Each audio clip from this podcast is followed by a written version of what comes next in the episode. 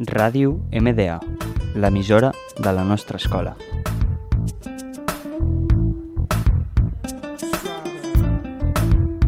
Entrevista cap de la Vanguardia. La primera pregunta que et faré, Jaume, és quan i com sorgeix el teu interès per l'humor gràfic i per dibuixar caricatures?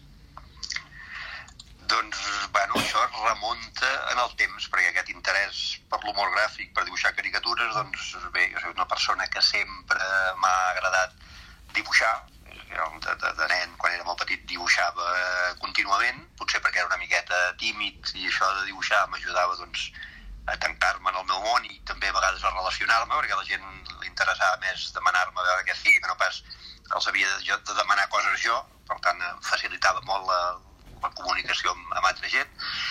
I, i, i l'humor eh, en realitat sempre ha estat un, un, un catxondo bromista, un tio divertit que m'agrada riure i fer riure, un pallassot per tant, quan s'ajunten doncs, la, la, la, la, la capacitat o les ganes de, de riure i de fer riure i la capacitat i les ganes de dibuixar, doncs al final només pot sortir un, un humorista, un, una persona que es dedica a l'humor i, i a l'humor gràfic. No? Per, això, per, tant, això va, va ser sempre així. Jo ja recordo de molt petit, de molt petit ja fabricar les meves pròpies revistes i el meu pare em feia fotocòpies i, i, jo les, les venia als meus companys de classe i tan aviat doncs, quan vaig arribar a l'institut també el primer que vam fer va ser muntar una revista en la qual fèiem eh, acudits, historietes amb caricatures dels professors i quan vaig arribar a la universitat doncs de seguida em vaig trobar amb una colla d'amics que també van començar a fer revistes.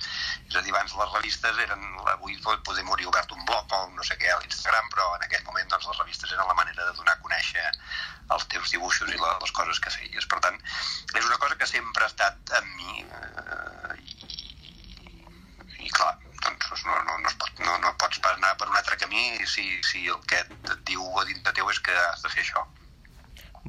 Vale, faig la següent pregunta. La següent pregunta és què, què personal gràfic o caricatura admiraves de nen i adolescent? Uh, jo quan era petit, de nen i d'adolescent, el que sí que era era un lector voraç, és a dir, jo m'agradava molt, molt, molt llegir. Vaig aprendre a llegir molt, molt, molt petit, eh, perquè me'n fascinaven els, els llibres, els contes, m'encantava escoltar històries i m'encantava eh, això, imaginar i saber coses que passaven. Per tant, eh, com que abans eh, només hi havia un, un canal de tele que, no que feien dibuixos, per tant, tant, tant feien dibuixos, però la resta del dia feien coses molt avorrides. Eh, el, el, el lloc on més bé m'ho passava era els llibres, per tant vaig aprendre de seguida a, a llegir i mirar còmics tot el dia i, clar, com a lector de còmics, doncs les primeres influències són les de doncs, les historietes que hi havia en aquell moment, que si el Mortadelo, que si el Zipizape, que si el Botones Sacarino, que si el, el Timoteo, després vas creixent i vas descobrint altres còmics doncs, com el Tintín, com l'Astèrix, per exemple, un dels més fabulosos regals de la meva primera comunió, que abans t'obligaven a fer això, la primera comunió, i l'únic avantatge, eh, o sigui, tenia com a ridícul que et feien vestir de mariner, però com a avantatge que la família et feien regals i coses. El millor regal de la meva primera comunió va ser la col·lecció sencera de còmics del, del Tintín, que encara guardo i que em llegia en fruïció. I quan me n'anava a casa dels meus amics a jugar, el que feia en comptes de jugar amb ells era llegir-me els seus còmics, que és que no m'acabava de llegir els seus còmics, no, no m'arrencaven de la seva eh, habitació per, per jugar. Per tant, eh, tots, tots els dibuixos i totes les... Tot, tot, tot m'ho vaig llegir, el Don Mickey d'uns amics, les novel·les d'aventures, l'aventurero, el, el Capitán Trueno, el Guerrero de l'Antifaz, m'ho llegia tot.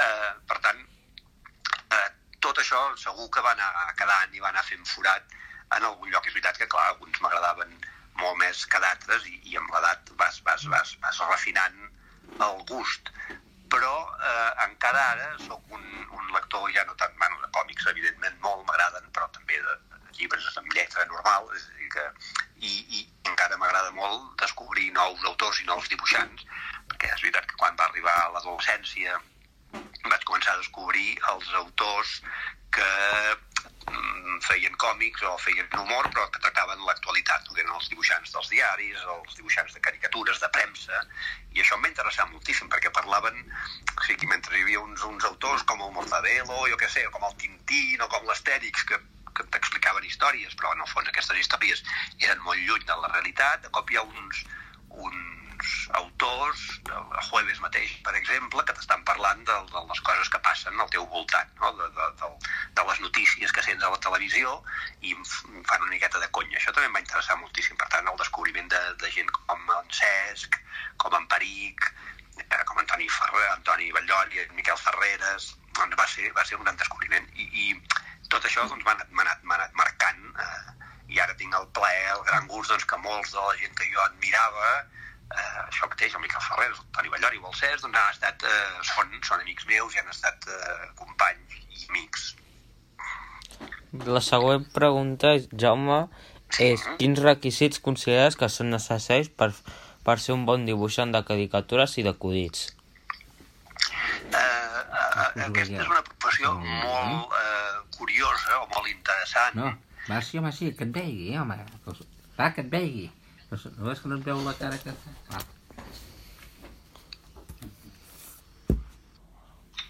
Sí? Hola, Jaume. Hola, què tal? Tot bé? Què? No et veig. Molt bé. Va bé això? Eh, No em veus, no? No, no ah, et perquè em veig. sembla que t'estic... No?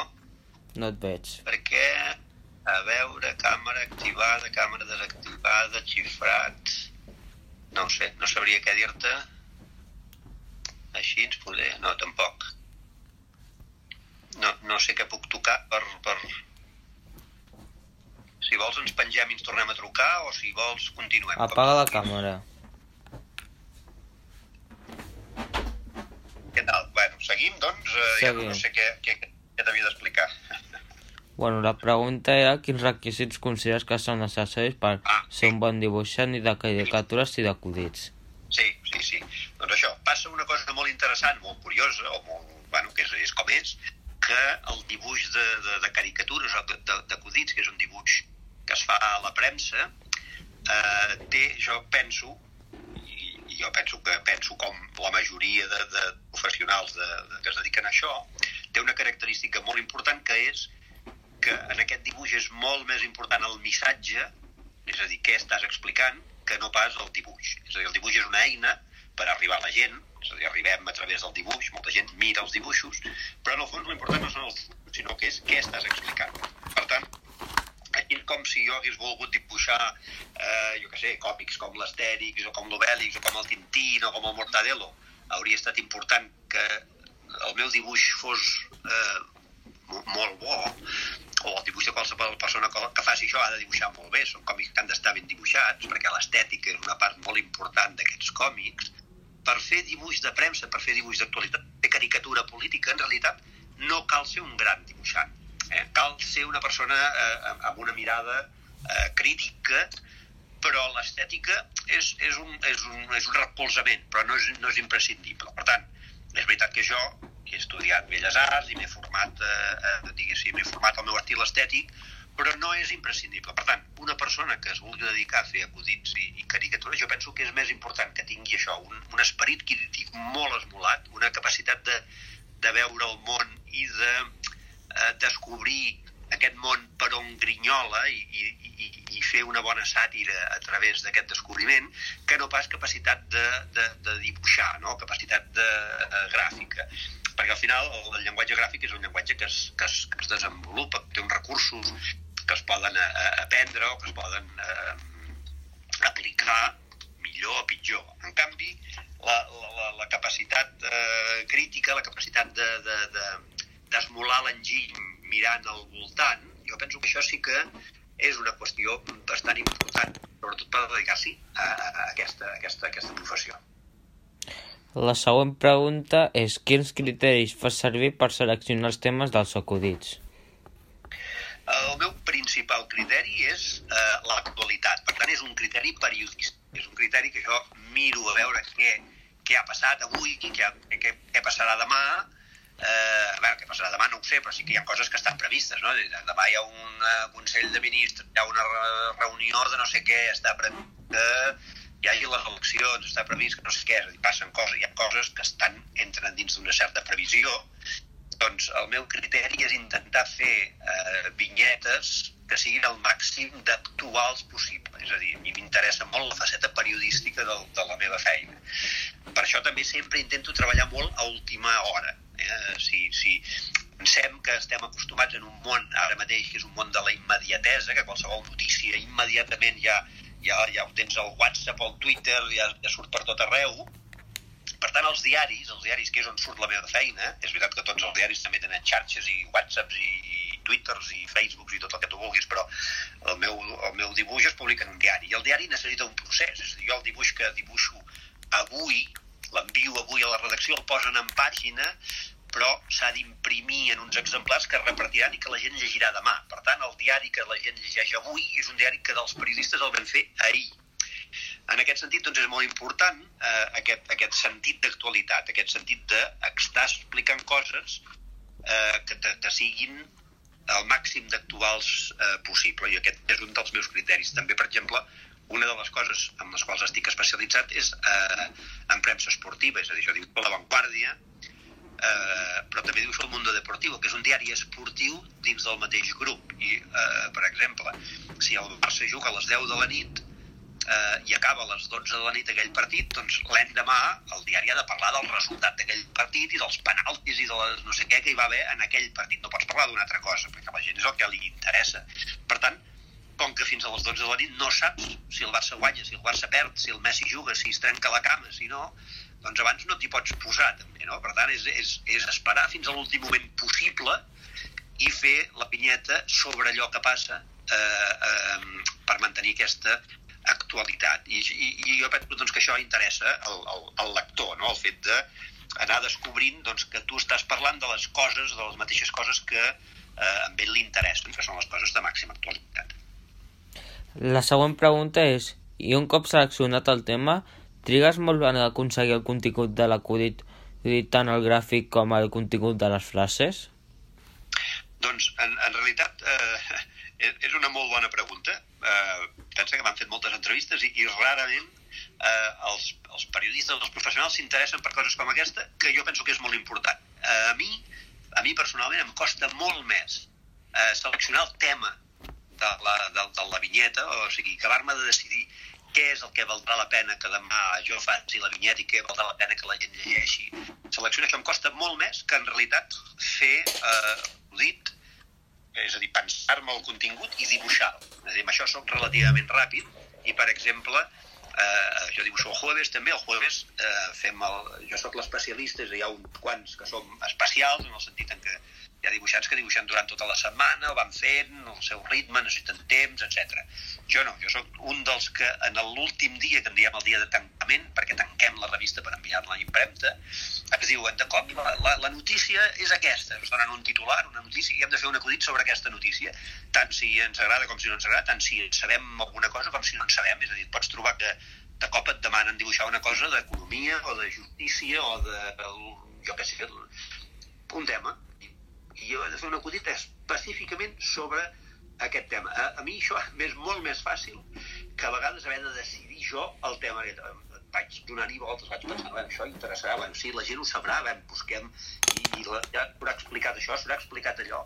Amb això hi dono moltes voltes. En canvi, si jo sé què he de fer, diu, escolti, el tema és que la justícia ha decidit que no sé què, fantàstic, escolti, llavors ja m'invento alguna animalada, eh, a mi el que em passa és que a vegades se m'acudeixen moltes més animalades de les que puc publicar, és a dir, davant de qualsevol circumstància tinc més idees de les que necessito i el, llavors el problema és seleccionar la idea bona, la idea dient i, i la puc dibuixar relativament ràpid i la faig. Per tant, eh, en, aquest, en, el meu, en la meva manera de treballar, doncs és això, em costa molt més seleccionar la, la, el tema que realment fer l'acudit, fabricar l'acudit. És veritat que hi ha algun dia que hi ha algun tema que dius, ostres, això no tinc ni idea de què va, i a vegades m'he d'informar una miqueta més o aprofundir, donar-hi unes quantes voltes, però és una excepció. Normalment eh, m'és molt fàcil eh, trobar la manera de donar la volta, eh, de, de mirar amb ulls crítics, de mirar amb ulls eh, incisius, eh, de forma lúdica però interessant qualsevol tema no? I, i, i dibuixar també hi soc molt, molt, molt, molt ràpid eh, i és veritat que la, la tecnologia també ho facilita molt ara jo estic a última hora del dia a casa meva en pijama quan he posat la meva filla a dormir. Què, faig un acudit i l'envio i, i arriba al diari en, en mitja hora. Jo recordo que abans em passava doncs el, el, el dematí dibuixant, a la tarda havia d'anar a agafar els papers i portar-los al diari per donar-los a, a mà, perquè no, no, no existia ni internet ni tot això, i abans del fax, abans del fax va ser un gran invent que els dibuixants vam poder començar a estar a casa nostra i enviar els dibuixos per fax. I els dibuixos quedaven una merda, perquè el fax et destrossava el dibuix, el traç de, del dibuix quedava totalment ratat, no? Però bueno, tot i això, doncs, dibuixants com el Peric, que vivia a Premià, ell necessitava un missatger que li anés cada dia a buscar els dibuixos, per exemple. Doncs, quan es va inventar el fax, doncs m'enviava el dibuix per fax i ell estava tranquil, no? Doncs eh, això perdies la meitat del dia per entregar els dibuixos. En canvi, ara tardes 15 segons a enviar un dibuix eh, per internet. Vale, la següent pregunta és, més dels acudits caricatures, quines altres activitats professionals realitzes? en realitat jo sóc una mica tastaulletes, una miqueta eh, un cul, un cul inquiet, eh? allò del cul del Jaumet, ja ho diu. Doncs, eh, i, I tot em fa gràcia, a dir, tot em fa curiositat, però bàsicament és veritat que la meva feina, la meva feina la meva, és dibuixar. Dibuixo a la, a la Vanguardia, dibuixo al Mundo Deportivo, també dibuixo al Jueves, dibuixo amb un diari doncs, local, que és el Josset d'aquí dalt de Berga, després dibuixo per premsa eh, americana i per premsa francesa, eh, i també normalment doncs, venen encàrrecs de, de dibuixos doncs, a vegades doncs, per publicitat, per campanyes, per coses. És a dir, bàsicament els meus diners venen eh, de dibuixar. Però una de les dèries que tinc, o que he tingut sempre, és que ja t'ho he dit abans, m'agrada llegir, m'agrada llegir sobretot coses que tenen a veure amb dibuixos. Jo m'he llegit no, no, no diré que m'he llegit tots els còmics del món, però me n'he llegit moltíssims, no? Per tant, va arribar un moment que me n'havia llegit tants i la veritat és que tinc una certa bona memòria que eh, vaig trobar la necessitat de compartir tot el que jo havia llegit amb, amb, amb, amb altra gent i, i escolteu, és que això, això és extraordinari no? I, i em va començar a sortir feina bueno, vaig començar a fer feina de, com a divulgador del camp de la caricatura i de l'humor és a dir, llavors jo he publicat, eh, ara mateix en dec portar 22 o 23 llibres de, de dibuixos, només amb dibuixos meus, recopilatoris de dibuixos que he publicat, però també he publicat també 24 o 25 llibres que són eh, biografies de dibuixants o eh, estudis sobre premsa satírica, és a dir, biografies de revistes, eh, o assajos sobre eh, premsa humorística, és a dir, el que faig és explicar un autor o explicar una revista, explicar la història d'una publicació de, i, i analitzar-la perquè és una cosa que m'apassiona. M'apassiona el fet de llegir aquesta, aquesta revista o llegir els dibuixos d'aquest autor i compartir-ho. I llavors això també m'ha portat doncs, a, a això, a escriure molts articles en, en publicacions científiques o publicacions de divulgació sobre història de la caricatura o història del dibuix i també m'ha portat a fer de comissaris, de responsable de moltes exposicions relacionades amb el món del dibuix. Jo he fet exposicions eh, al, al Museu d'Art de Catalunya, exposicions ara, l'última vam fer una exposició al Borg Centre Cultural sobre la figura de Peric, ara mateix tinc una exposició de Reina sobre Fer, que era un dibuixant doncs, que va morir fa poc, que dibuixava el jueves, també dibuixava el, el, l'avui, el punt avui.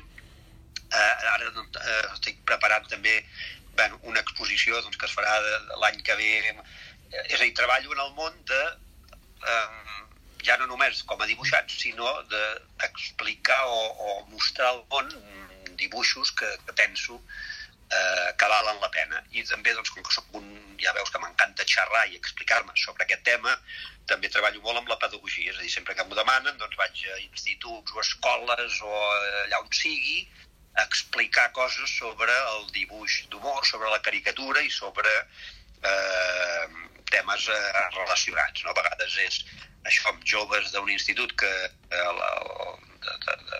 d'una vinculats a la plàstica, que volen aprendre a dibuixar, o volen veure les sortides laborals, o l'escola Massana, o, la, o escoles de disseny, o a vegades eh, són amb, amb adults, a fer xerrades. Ara, per exemple, la setmana que ve tinc una xerrada a la Biblioteca de Catalunya perquè hi ha un dibuixant dels anys 20 doncs, que li van dedicar una exposició. Bueno, eh, això no, no dona tants diners, però m'ho passo molt divertit. Per tant, la meva, la meva vida, diguéssim, dona voltes al voltant del món del, del dibuix i, i l'humor. La següent pregunta és, com bon, com bon Berguedà realitzes també de les activitats professionals en mitjans locals del Berguedà i si realitzes, quins són? Doncs sí, sí, sí, jo, jo eh, mai no m'he desarrelat de, de, de Berga, del Berguedà, que és la meva, la meva terra, és a dir, encara doncs, que eh, visc a Barcelona, la meva filla va a l'escola a Barcelona, doncs el vincle amb Berga segueix sent molt fort, eh, a nivell personal i familiar, i també laboral, perquè doncs, mai mm, m'he desarrencat també doncs, de, de participar. Jo diria que tots els diaris i totes les publicacions i tot el que ha publicat a Berga en alguna hora o altra ja ha tingut algun dibuix meu. A dir, abans hi havia el diari de Berga, vaig dibuixar el diari de Berga amb totes les seves edicions i versions. A les revistes que, que s'han editat al Berguedà, des del Vilatà i l'Arol, que són més, més científiques, a les revistes aquestes gratuïtes que estan plenes d'anuncis del Figuer, tot han fet, el Punching, el Tasta, el... aquí Berguedà, que encara hi dibuixo actualment, tot, totes les que hi ha eh, hi he fet dibuixos he fet, eh, jo què sé, el cartell dels bolets, de coses, dibuixos de la Patum, i també el Regió 7, que és un diari que es fa a Manresa, però que ha anat creixent i que ara doncs, també engloba periodísticament altres comarques, el Baix Llobregat, eh, a la Noia i també el Berguedà i la Cerdanya, doncs també faig dibuixos al Regió 7. Per tant, eh, eh, jo a vegades penso que la gent de Berga deu estar fins als nassos de veure els meus dibuixos, perquè si mai hi ha això, cartells i coses, sempre hi ha els meus dibuixos, no? Però eh, sí, sempre, bueno, eh, estic molt vinculat també professionalment a la, a la, a la meva terra. La següent pregunta és qui t'ha influït més a la teva activitat professional? Doncs a, a mi a la meva activitat professional eh, eh, jo penso que he estat capaç de treure influències de tot arreu. És a dir, evidentment, les principals influències venen del, del mateix camp, és a dir, per mi la influència de Peric, de Cesc, eh, és, és molt gran.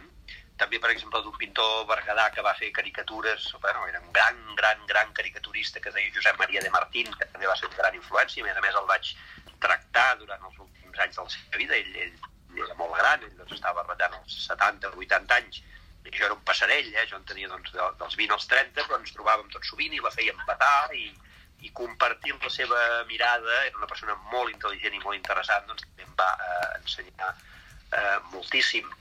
També doncs, un altre artista berguedà que es diu Salvador Vinyes, que som profundament amics i que és, té, té un gran talent gràfic, doncs també hem compartit moltes coses i eh, he après, he après moltes coses al seu costat, però també doncs, de, de, de, de grans amics meus, doncs, com, com, el, com el Fer, que és un dibuixant que hi havia a l'Avui, o de, el Toni Batllori, que és el dibuixant que també és a l'avantguàrdia. Eh, tota aquesta gent, encara que no ho sembli, m'han influenciat. Però jo sóc molt influenciat, en el sentit en què jo veig una pel·lícula bona i ja em deixo influenciar. Doncs, per tant, a mi també m'han influenciat eh, jo que sé, les meves lectures eh, de, de llibres diversos, no només relacionats amb el, amb el, amb, amb l'humor gràfic, per tant, doncs, segurament, jo que sé, ja des del Quim Monzó fins a Kafka m'han influenciat, i també pel·lícules, jo que sé, des del Woody Allen o, Franco, molt, hi ha molt, molts eh, eh, autors de cinema doncs, que la seva obra també m'ha influenciat. Per tant, eh, jo penso que la, la, la, la mirada del, del dibuixant d'humor, del caricaturista, ha de ser molt oberta, perquè, no, perquè fons a vegades fer un acudit que parla de naps i l'endemà fer un acudit que parla de cols.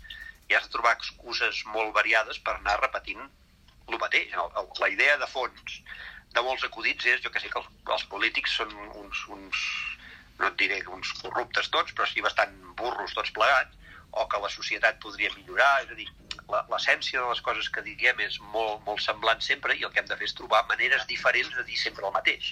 Per tant, eh, això està obert a això, amb, amb pel·lícules, llibres, imatges, a vivències diferents, et, et dona més possibilitats de fer-ho, de fer més rica la teva obra. Per tant, a mi m'ha influenciat eh, tot el que he pogut, eh? inclús fins i tot a vegades me'n vaig a passejar per aquí dalt al Berguedà i pujo a peu des de Berga per la Figarassa cap als rasos, si em trobo una vaca que m'ensenya el cul, doncs també penso, ostres, que maco, una vaca, una vaca cagant. També m'influencia, en certa manera, no? la, la tranquil·litat d'anar a pasturar per aquí dalt eh, a la muntanya també m'influencia, perquè també entra dins de la meva vida i entra dins de la meva obra. La següent pregunta és com creus que ha evolucionat l'humor gràfic amb el teu futur proper?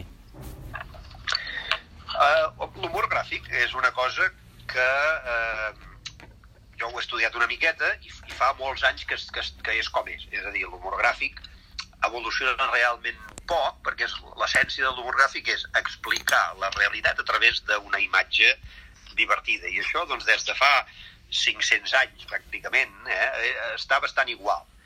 Per tant, en el futur proper jo veig poca influència, poca evolució de, de, de l'humor gràfic en si. El que sí que canvia moltíssim, i jo he viscut una revolució total, és en els, en els formats de transmissió de l'humor gràfic, és a dir, en la manera com l'humor gràfic arriba a la gent, com arriba als lectors. El, eh, quan jo vaig començar, l'humor gràfic arribava única i exclusivament a través dels mitjans impresos, per tant, arribava a través dels diaris i arribava a través de les revistes. I, i la gent llegia molts diaris i moltes revistes, i pràcticament tothom, si es volia informar, eh, preferia llegir el diari o, o les coses, ho sentien a la ràdio, ho veien a la tele, però escolta, fins que no sortia el diari no s'ho acabaven de creure que, que allò fos de veritat. No? Per tant, el, el, el, el paper imprès tenia una gran influència. Eh, de cop va aparèixer internet i la gent doncs, ha començat a deixar d'informar-se de, de, del diari i ha començat a informar-se molt més a través de les xarxes i de, de, de diferents mitjans a través de la d'internet. Per tant, aquí sí que està canviant la cosa i veig doncs, que el, les vinyetes ja no arriben tant les que estan impreses com les vinyetes que eh, a través d'Instagram a través de Twitter també arriben a la gent. I la feina del dibuixant és que la seva obra eh, arribi a la gent. És a dir, tu ets un gran dibuixant satíric, però fas una vinyeta satírica que te la penges a casa teva i no la veu ningú, doncs escolti, això és un fracàs. En canvi, si tu ets un dibuixant mediocre però la teva obra arriba a moltíssima gent, doncs llavors potser no ets tan mediocre, vol dir que la teva obra influencia d'alguna manera, arriba, eh, i això és el que hem d'intentar aconseguir, que la nostra obra arribi. Per tant, en el meu futur immediat, jo, un, un dels interessos que tinc és que aquesta obra arribi, segueixi arribant a molta gent o arribi encara més gent, ja sigui a través del diari, que evidentment és el que m'interessa més, però sinó a través de les xarxes, o d'allà on sigui, perquè eh, el que volem els dibuixants a través de la nostra obra, en el fons, no només és fer que la gent rigui una miqueta, que sigui, sinó que la gent reflexioni. Les vinyetes d'humor gràfic són vinyetes que eh, volen incitar a una mínima, una miqueta de reflexió. I jo penso que, clar, ostres, voler que la gent reflexioni, això és un objectiu eh, que és positiu per la societat, no? Si ens convertim tots en gens una miqueta més racionals o una miqueta més preocupats pel nostre món o conscients, poder serem capaços de construir un món una miqueta millor, que vagi una miqueta millor, que de moment va pel pedregar, això també t'ho he de dir. La següent pregunta és, t'han censurat alguna vegada algun acudit? Sí, la veritat és que sí, jo penso que gairebé no hi, hauria, no, no hi ha ningú a la meva professió que, que no pugui dir que hi ha algun acudit que no, que no te l'han deixat publicar, perquè clar, jo em porto ara ja gairebé 25 anys eh, publicant professionalment i eh, una, una cosa és que a vegades eh, tu, tu ets un tio que estàs a casa teva, llegeixes el diari, se t'acudet una idea i la dibuixes i la presentes al diari i, i de cop el diari diu, escolta, això no vostè amb això. Eh, i això és una qüestió que, que no és censura, sinó que és línia editorial, és a dir, un, una persona que fa un diari, un editor, té el dret, només faltaria, de fet l'exerceixen sovint, de decidir què publiquen i què no publiquen. I això no és censura, penso que això és eh, línia editorial, eh? I, i un mitjà ha de marcar la línia editorial, ha de tenir clar quin és el, el, el, el context, què explica els seus lectors i, i per què ho explica d'aquesta manera. Amb això no, no, no estem parlant de censura. Censura és quan hi ha un tema del qual no se'n pot parlar. No se'n pot parlar i no en pots parlar de cap manera. És a dir, no, no hi ha manera de que la, les idees que tu tens sobre aquell tema arribin als lectors. Això és censura. Eh? Una cosa és, eh, jo, jo, jo, jo dibuixo a l'avantguàrdia i dibuixo el, el jueves. Doncs si jo faig un acudit a l'avantguàrdia del papa de Roma ensenyant el cul, pot ser divertit o no, però els lectors de l'avantguàrdia, que diguéssim poder, eh, són una miqueta conservadors, per dir-ho d'alguna manera, només el fet de veure el papa del Roma ensenyar el cul s'esverarien tant que, que no, ja no, no, no s'enterarien del missatge que això els hi vull eh, transmetre. No? Per tant, igual he de trobar una manera més subtil de, dir de fer una crítica, si la vull fer a l'Església Catòlica o al papa de Roma o no sé què, que ells, diguéssim, no els hi crea un refús. Eh? La meva feina és fer que la meva idea arribi, no, no és per se per tant, en canvi, si ho publico el jueves, el jueves estan acostumats a veure culs i veure titoles i veure tetes i veure de tot, no passarà res, perquè el lector del jueves està acostumat a una altra cosa. La línia editorial del jueves és una, la línia editorial de l'avantguàrdia és una altra. En aquest sentit, eh, doncs, jo com a dibuixant he d'intentar trobar la manera d'arribar als lectors eh, a dins de la línia editorial de cadascun dels mitjans. Ara bé, també és veritat doncs, que durant molt temps, per exemple, en aquest país hi ha hagut un tema que és la monarquia, ara mateix hi ha un, un raper que està a punt d'entrar a la presó i un altre que està exiliat perquè han dit que el, el rei és un lladre no sé pas quines coses, doncs bé, a la monarquia durant molt de temps, si feies acudits sobre la monarquia, ja sabies que això no t'ho publicaven i no hi havia manera de publicar-ho, no de manera més subtil o menys o d'una manera... No, no, no, escolta, no, no se'n pot parlar. Doncs això era censura. Per tant, eh, hi ha alguns temes encara en aquest país que eh, els mitjans no estan disposats a publicar-ho perquè els hi comportaria problemes, problemes al mitjà i problemes al, al dibuixant, no? Eh, per tant, eh, sí, sí, sí, tot, jo, jo diria que eh, els dibuixants, la nostra obligació també és intentar explorar aquests límits, intentar explorar tot això que no es pot dir o anar a buscar quina és la manera de poder dir coses que no es poden dir. I si treballem això, doncs de, tot sovint has de trobar en què hi ha acudits que no es poden publicar, precisament que això et marca doncs, que has trobat un límit i que aquí tens feina per anar foradant i treballant i, i, i, i burxant per poder portar aquest límit una miqueta més enllà. No? Per tant, jo de vegades quan passo molt temps sense que em censurin cap vinyeta, penso que alguna cosa estic fent malament. És a dir, que dic, hosti, no, ja, igual eh, has d'apretar una miqueta més, igual t'estàs acomodant, igual t'estàs tornant tou, has de acollar més, no? perquè que et censurin de tant en tant vol dir que, que anem bé, que estem fregant el límit que penso que és la feina que ha de fer el dibuixant, no? perquè tenim l'eina de, de l'humor que ens permet arribar eh, més enllà que els periodistes. Els periodistes estan obligats pel codi deontològic a explicar les coses tal com són. Alguns periodístics ho inventen, però bueno, eh, normal és que, que el periodista faci una feina, diguéssim, objectiva. L'humorista no, l'humorista pot anar més enllà perquè té l'humor. L'humor et permet fantasejar, et permet inventar, et permet divagar. Per tant, amb aquesta eina podem anar molt més enllà, podem suggerir un seguit de coses o parlar d'una cosa quan en realitat n'estem parlant d'una altra. Això t'ho permet l'humor. Eh, per tant, és una obligació del, del, del dibuixant d'humor explorar els límits, ja que les, les eines que nosaltres tenim ens ho permeten. La següent pregunta és, fora de l'ambient laboral, quines són les teves aficions favorites? doncs fora de l'ambient laboral no s'assembla gaire a dins de la vull dir que és el mateix. Eh, jo el que m'agrada és llegir, m'agrada dibuixar, m'agrada caminar, pasturar per, per, per la muntanya si pot ser, si sóc a la ciutat doncs escolti ciutat, però si no eh, i, i, i m'agrada escoltar música, mirar pel·lícules i jugar amb la meva filla i, i trobar-me amb els meus amics i fer-la petar, és a dir, són unes aficions una miqueta d'estar per casa, però, però són les, les que tinc. I la última pregunta és, podries ordenar per ordre la preferència als següents temes de cults polítics, esportius, culturals i tecnològics? La veritat és que la meva feina eh, tinc un avantatge o un inconvenient i és que no puc triar, l'actualitat és la que és. Escolti, avui, eh, jo què sé, el tema d'actualitat és econòmic, doncs fer acudits d'economia. Avui el tema que toca és futbol, doncs futbol. Avui hi ha un follon polític, doncs polític. Avui hi ha un no, no sé què tecnològic, tecnològic. És a dir, jo no, no puc triar l'actualitat que passa, sinó que he de trobar la manera de fer vinyetes divertides i punyents sigui quina sigui aquesta actualitat. I això ja em va bé, és a dir, que jo, jo tant més, és, per mi tant, tant és l'actualitat eh, de futbol com l'actualitat de política com l'actualitat de qualsevol altre tema. Tots són igual d'importants a l'hora de de, de, de, de, de que fa l'home, que és intentar entendre el món, no? intentar que entendre el teu voltant, intentar entendre què passa al teu voltant. No?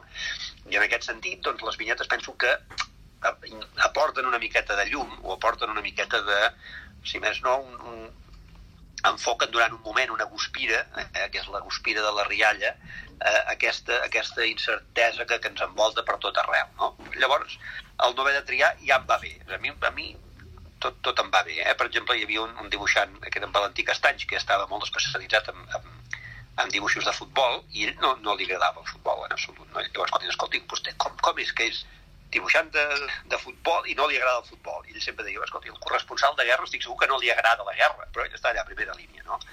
Doncs eh, a mi també em passa una mica. A mi, escolti, tot el que passa, hi ha coses que em preocupen bastant. hi ha altres que no m'interessen en absolut, però si aquell dia això és l'actualitat, doncs jo seré capaç de fer-te un acudit i, i si puc, un acudit que et permeti d'alguna manera reflexionar sobre això que està passant, no? mirar-ho d'una manera una miqueta més crítica. Doncs ja en tinc prou, no, no, no, no, no cal que tingui preferències, no? I, i no ho sé, i així ens he sortit una mica per la tangent de la pregunta, no? O què et sembla? I fins aquí l'entrevista d'avui. Fins... Moltes gràcies. Doncs, Moltes gràcies, Joan. Ai, no, gràcies, gràcies a tu, Jaume. t'he fotut un rotllo, eh? T'he fotut una pallissa. Moltes gràcies.